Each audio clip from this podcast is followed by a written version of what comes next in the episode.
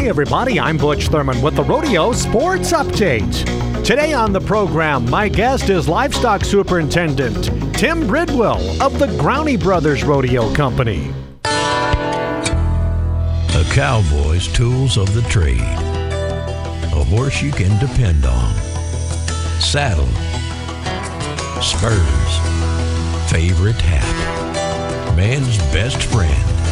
And Pendleton Whiskey. Refined, but in a good way. Pendleton delivers an uncommonly smooth taste and a rich, complex flavor. Pendleton Whiskey. Let her buck.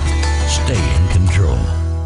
Talking livestock with Tim Bridwell, NFR Livestock. What's in a name? How do you determine that? That's always fun. Well, uh, Capone actually got his name because he got a big old scar on his face. Uh, he he got in a little trouble as a colt and beat himself up pretty good there, and so he got a big old scar. So he's got the name Capone. Um, you know, we, we get names from several different things. Uh, mainly, we're all driving truck and driving down the road all the time and listening to the radio or Sports Center or whatever, and some saying will come on or a song, and and you're, you're needing names for the young horses, and they, they kind of stick. You know, if you can come up with a good one. Raggedy Ann, where'd that come from?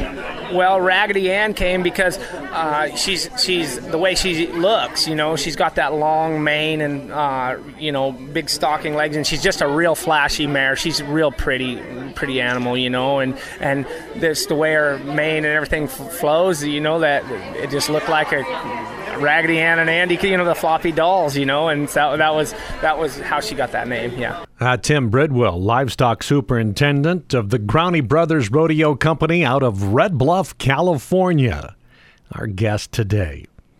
I'm Butch Thurman. You're listening to the Rodeo Sports Update.